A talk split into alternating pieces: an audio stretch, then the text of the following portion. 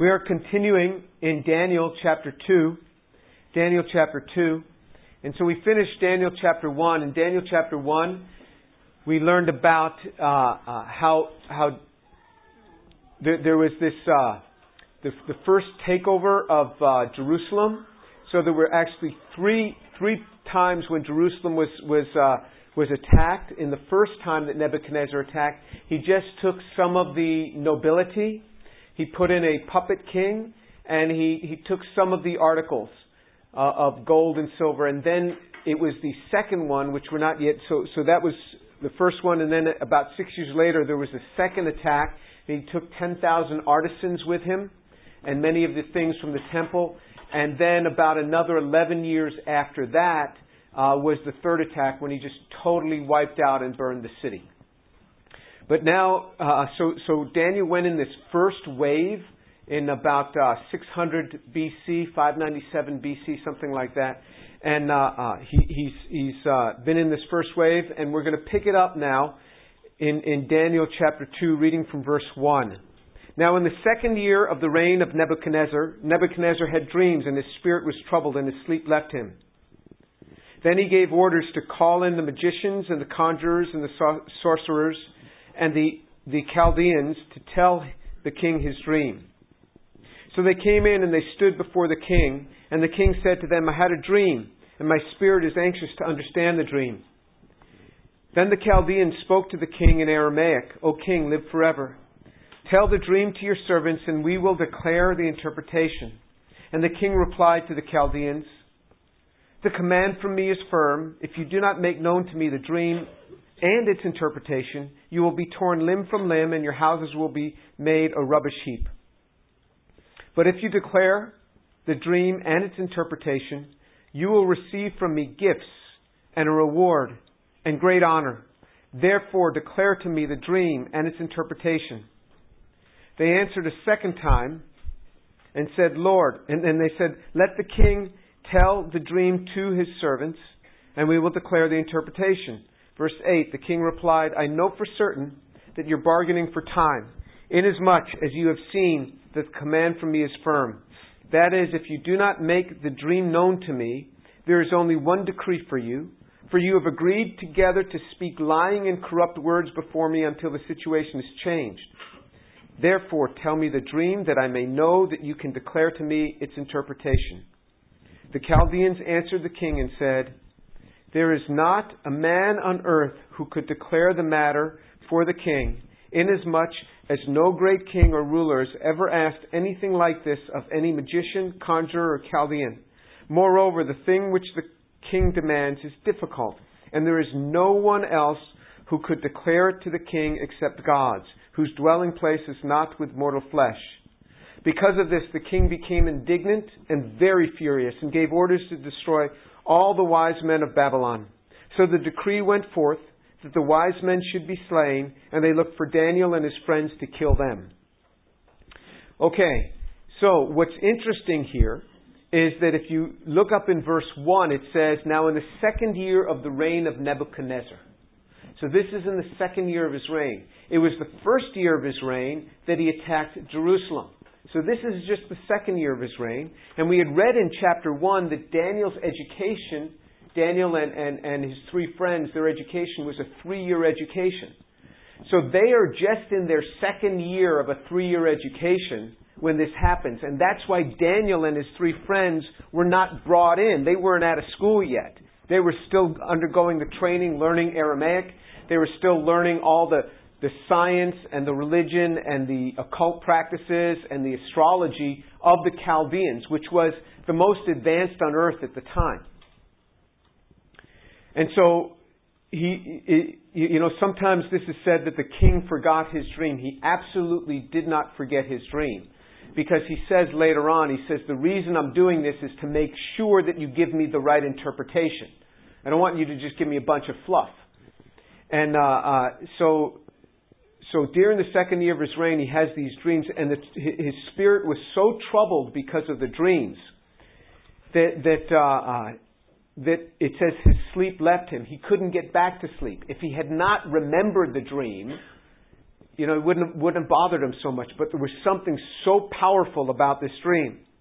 So he gave orders to call in all the magicians and the conjurers and the, and the sorcerers and the Chaldeans.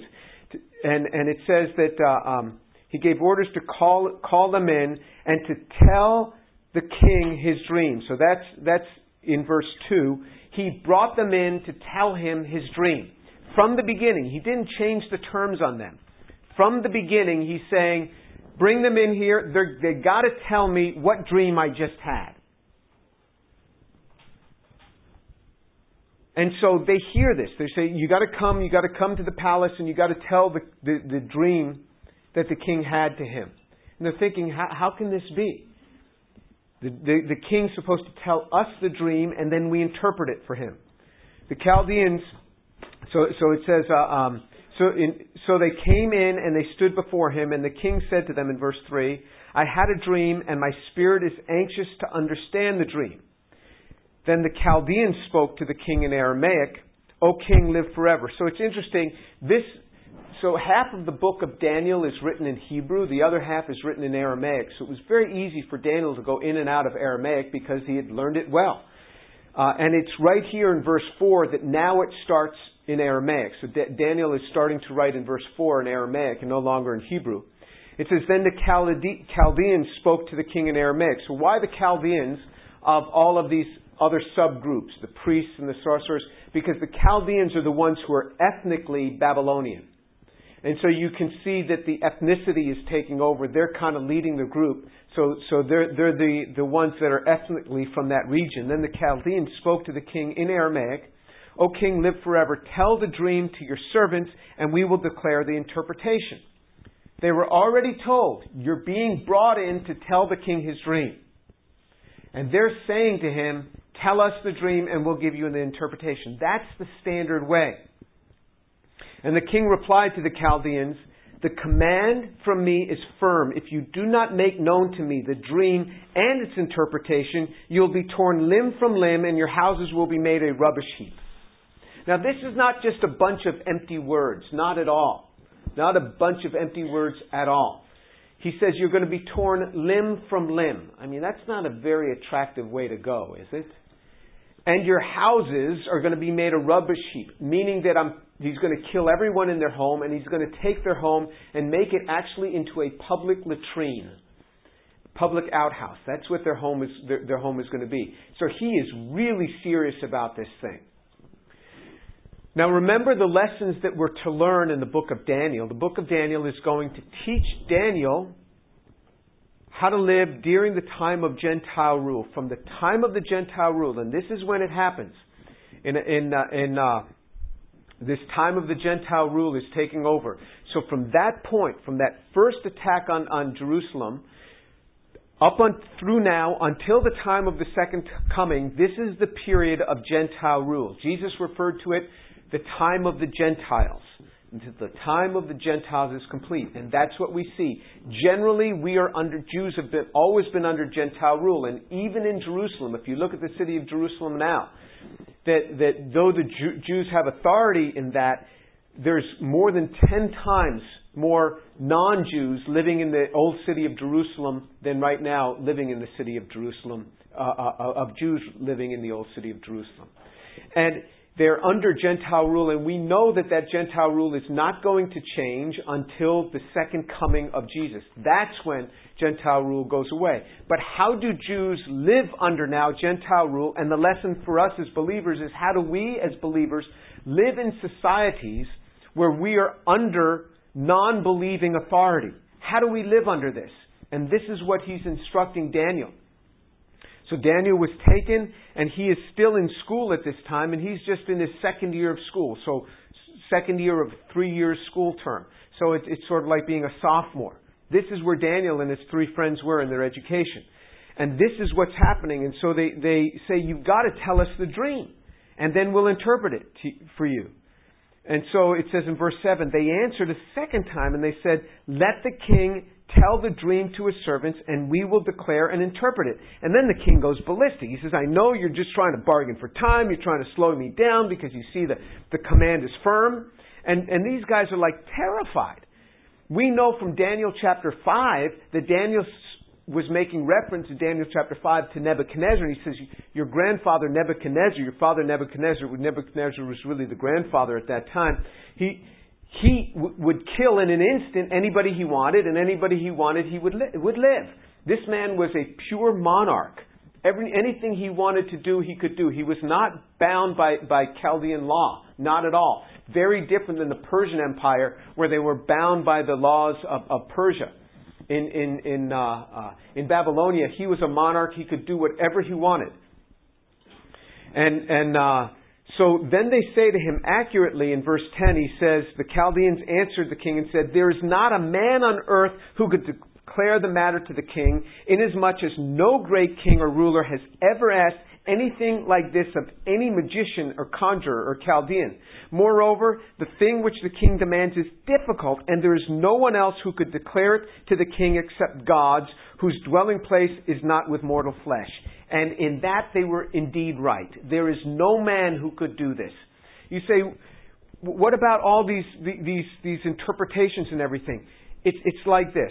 I go, I go consulting very often. I go into a company, and that means I sit in a room, and different groups come in for 45 minutes or an hour. And so you'll have a team working on a certain project, and they will come in, and they'll spend the first 15 or 20 minutes sketching up on a whiteboard the things that they're doing and explaining the problem that they're now facing in this synthetic path or whatever, whatever they're working on. And then my job as a consultant is to give them ideas of things that might work. But imagine if they walked in and they said, well, your job as a consultant is to, you have to tell us what we're working on. And then after you've told us what we're working on, tell us what the problems are and tell us how to then solve those problems. I'd be like, uh, you know, this is not how it works. no one has ever asked of this, any chemist of this ever in all of history. Only the gods know what you're working on. I, I can't know what you're working on. This is exactly what's happening. So how did these men come up with interpretations? By naturalistic means.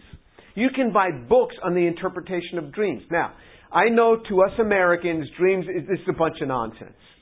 But in many parts of the world, dream interpretation is not a bunch of nonsense. If you speak with Muslims today, Muslims, for example, today, put a lot of stock in dreams. You look at it scripturally. A lot of stock was put into dreams and interpretations of dreams. God actually spoke in visions in the New Testament. He spoke in a vision to Peter on a roof of, of a sheet coming down. He spoke, that wasn't a dream, it was a vision. He gave, he, in this case, he's going to give Daniel a vision. He spoke to uh, uh, Joseph in a dream, saying, Don't put away your wife. You know, he spoke to him in a dream. So even in the New Testament, God is speaking in dreams. We don't put much stock in it, so generally God doesn't speak to us in dreams because God does work even within cultures. He knows the way we work. But you can buy books on dream interpretation. And, you know, if you see a lizard, this is what it means. Is it right? Well, it's a naturalistic understanding of what people have compiled together. Is my consulting right? A lot of times what I tell them doesn't work. But they still pay me because nobody knows the answers for sure. But hopefully they consider it worthwhile enough that from the day, if I could, if, if I could give them some direction and then they end up solving it. Or if I could, you know, even solve one of their problems, they'll get back their money many, many times over. So it's just to kind of expand their horizons.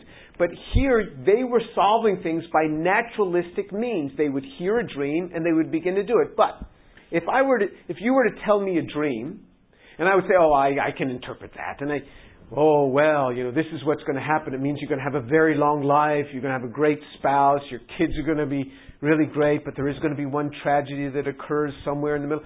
How do you know I'm right or wrong? You have no idea.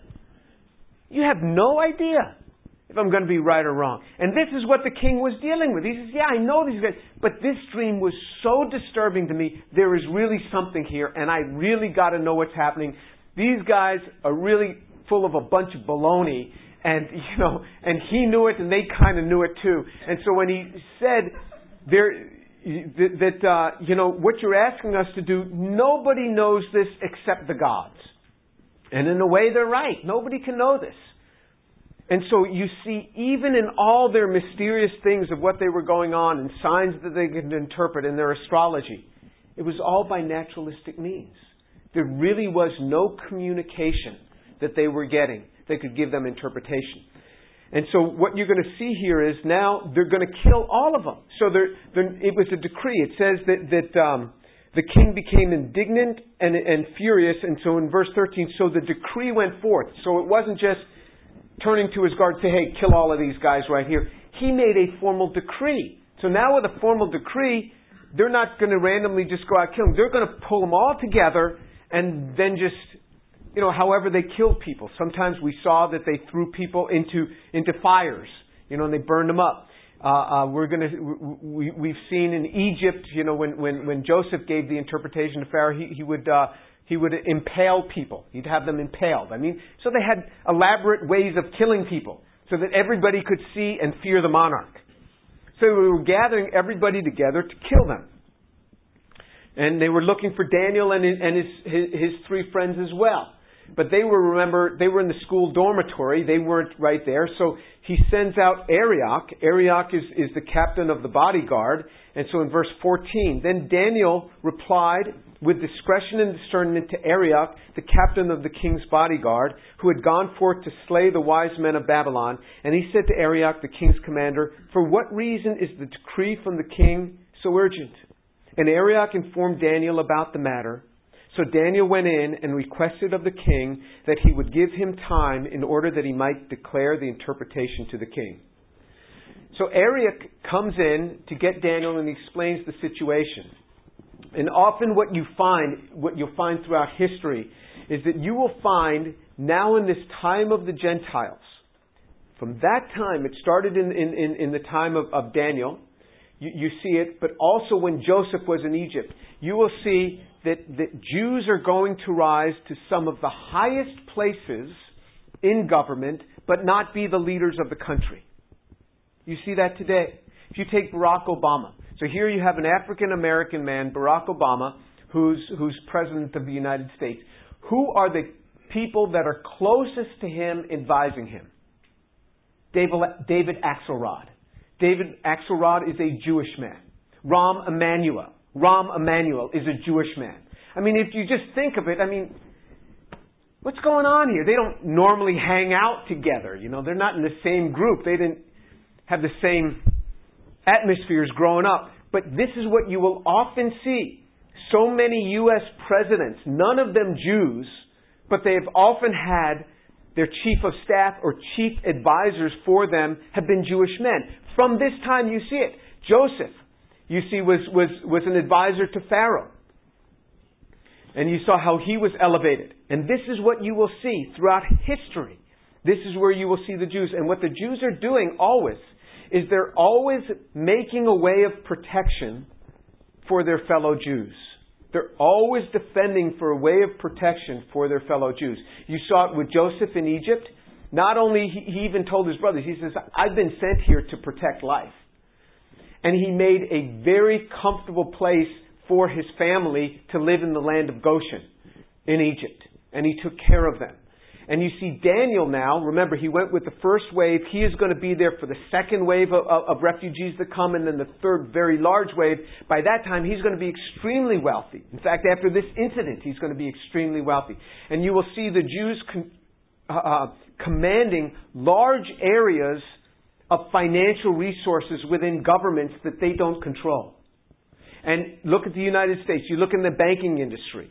Go to New York City, go to Wall Street, and look at the percentage of Jews that are, are, are, there in the top posts in Wall Street. Look at the number of university presidents that are Jewish. The number of Jews in the country is something around 2%, but if you look at university presidents, I'm not sure of the numbers, but it's got to be over 25% of university presidents are Jewish. What's going on here? Why is it? Because you see this throughout history. God is doing this, and He sets things up for the protection of other Jews through those Jews that are in these upper places. And, and uh, you're seeing exactly those same signs here, where these, these young men are going to be just, boom, thrust right up to the point where they are covering the, these important areas. Now, remember where we are here. This is the second year of their education. That means Daniel chapter 2 is happening before the end of Daniel chapter 1. Daniel chapter 1, you say, well, why is that? Why didn't they write it chronologically? Well, duh, because that's because the Western world write, likes to write chronologically, and the rest of the world doesn't think that that's really important in many ways. They are speaking thematically. Daniel's theme in Daniel chapter 1 was be, his being taken into captivity and their education and what happened in that, how they came out so good at the end after three years. Now he's filling in some details of something that happened during that three year education period. Here's something that happened. So we're switching to this other scene. So this is something that's happening midway through their educational time. So Daniel says, he replies in verse 14, Daniel replied with discretion and discernment to Arioch, the captain of the, of the king's bodyguard, who had gone forth to slay the wise men of Babylon. So here this man is coming in and grabbing these young kids and saying, let's go. And Daniel says to him, it says he replied with discretion and discernment. So he doesn't say to Arioch, whoa, whoa, whoa, hey, hey, watch the clothes, man. No, he's just, he is just somehow replying with discretion and discernment. This is what we need. How do we reply to authority? How do you address your boss? How do you address those in authority over you? There's a way of addressing it, and many people have no idea. They just come walking in. I mean, student comes, well, freshman comes walking in my, way. hey, Jim, how you doing? Uh, kind of got this title, and I'd like you to use it. How's that? you know, and and um, so so learning how to address people. If they say, Go ahead, call me by my first name, then you're able to do it. But learning how to do it. And I'll tell you, to this day, my mentor, the one from whom I got my PhD, I will never call him by his first name. Never. Because I still look to him with a place of honor. And learning how to speak with discretion, learning how to speak will set you in a place that's different than most other young people your age because, you know, they write emails, uh, uh hi, and they just get into it. If you learn how to say, Dear Professor so and so, and you say, Well, nobody writes emails like that. I do. I do. I always use this salutation, Dear so and so. You learn to do it, and you will stand out. You will be different. Daniel learned how to deal with discretion and learned how to answer and speak to people with proper honor. The New Testament says, Give honor to whom honor is due. You do that, and you will be greatly blessed. You'll be greatly blessed. Learning how to do this. And Daniel, he replied with discretion and discernment. Most people would be so terrified they don't know what to say. And he says, he, he, he, he asked, why, why is this happening? And Arioch, the king, the, the, the king's commander said, for what reason is, the, he said to him, for what reason is the decree, decree from the king so urgent? And Arioch informed Daniel about the matter. This is probably not the first interaction that Arioch has had with Daniel. Daniel seemed to have some relationship here with the captain of the bodyguard. Now remember, the captain of the bodyguard is, is, is a policeman. Daniel is, is undergoing this education that's going to set him to be one of the top advisors to the king. Daniel could kind of turn up his nose at, at, at, at these policemen that were around. But Daniel had a relationship with them. If we will learn to speak to people, to talk with, with custodians, to talk with uh, people in the food service area, learn to speak with them decently and as people, and learn their name, and, and, or just say, you know, do you have children? You ask somebody about their children, you show concern for somebody's children, they will instantly like you much more than if you just ask them how they're doing. If you ask them, Do you have children? How are they doing? They will always remember you. So Daniel knew how it was to build relationships with people around him. This is really important in your careers. What I'm giving you is, is treasures to help to launch your careers. You know, you're going to get into companies and you're going to see some little old guy walking around and you can say, Who's that old guy? Oh, he owns the company? You know? This is what I, I, I tell people that there's not too many Jews in professional sports, but the ones that are there, they're in the owner's boxes. Right? and, and so learning how to deal with people with respect really will go a long way. Arioch really respected Daniel. Daniel was just a student. He was just like a sophomore. But Arioch respected Daniel enough to explain to him what was going on. And so Daniel appeals to him, and so, so then Arioch informed Daniel about the matter. So Daniel went in and requested of the king that he would give him time in order that he might declare the interpretation to the king. So he can't say to Arioch, look, back off, I'm going to the king. You know, it, it didn't happen that way. We know it didn't happen that way. He's making a request of, for, eh, from Arioch, can you give me a moment to speak to the king? Just let me speak with the king. And so Daniel requests that the king would give him time in order that he might declare the interpretation to the king. Daniel has no idea whether he's actually going to get the interpretation, but what we know from Scripture is that Jews never got interpretations on dreams from Gentiles. Never. But Jews gave the interpretation of dreams to the Gentiles. We see that with Joseph. Joseph gave the interpretation to the king. Here, Daniel is trusting that God is going to give him what he needed to survive. Daniel understood what authority was, and he understood, he's beginning to understand what his place here is in all, uh, is in all of this. He is alive. He wasn't killed. He's been put in the best of schools. He knows God has not brought him here just to, just to get killed like this. Daniel could have been a very short book.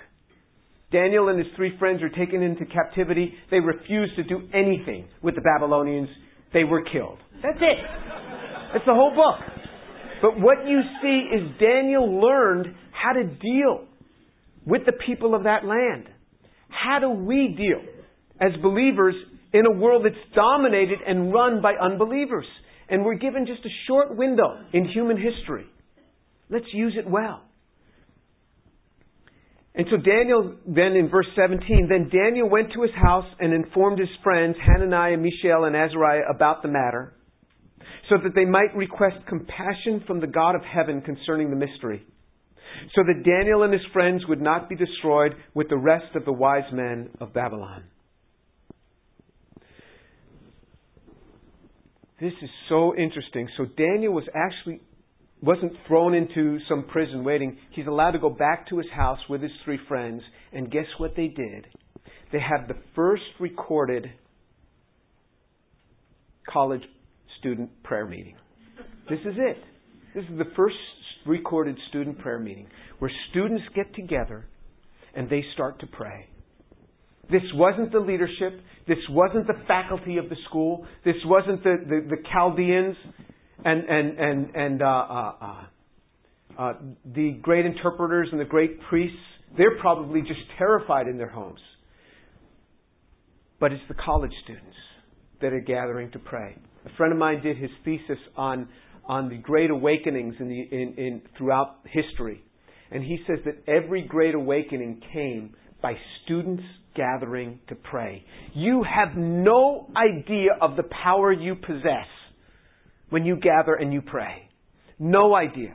How could the evening of elegance last night have gone off without any problems? Without electrical problems and all sorts of stuff? Because there was prayer going on. Because people gathered to pray. When young people gather to pray, so much happens. And I'm trying to get this friend to come in here and speak one week, one, one Sunday, and to tell us about the great awakenings that happened on college campuses because people, young people gathered to pray. Even when the administration was against what they were doing, they would gather and pray.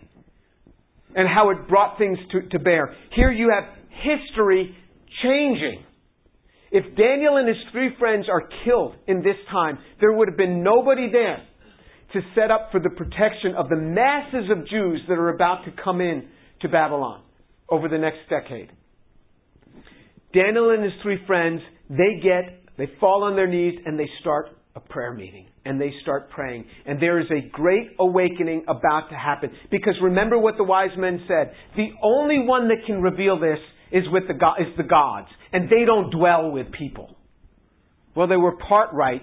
Only the gods can reveal it. But what we're going to see, and what we see in this very book, is that God interacts with people. What naturalistic folks will do is they'll say everything is natural, there's nothing spiritual, and then they say, well, if there is a spiritual, you keep that to church because it has really no impact on the naturalistic world. And what we're seeing is what we have, the relationship that we have with God, He impacts the lives of people. He interacts with people and He cares about their life. And this is exactly what Nebuchadnezzar is about to see that there is a God in heaven and he cares about Nebuchadnezzar so much so that he gave him this dream and he's interacting with people in this world. This is what we have as believers. It's not just something isolated for a Sunday faith. It is that God cares about human society and people and he interacts with them. You say, well, everything is preordained. God knows all the future, so it's all ordained to happen. It's not like that. It's not like that at all. Yes, God knows everything that's going to happen. I didn't start understanding this until we were building a synthetic brain, a molecular computer, a synthetic brain. You can stand back. God can stand, He knows everything that's going to take place. But there is a lot of free will that can happen within people's lives. He knows ultimately what is going to happen. Of course He does. But He gives us free will decisions within this matrix. And this is exactly what we see and he, he comes and he speaks to us and he starts impressing himself upon us.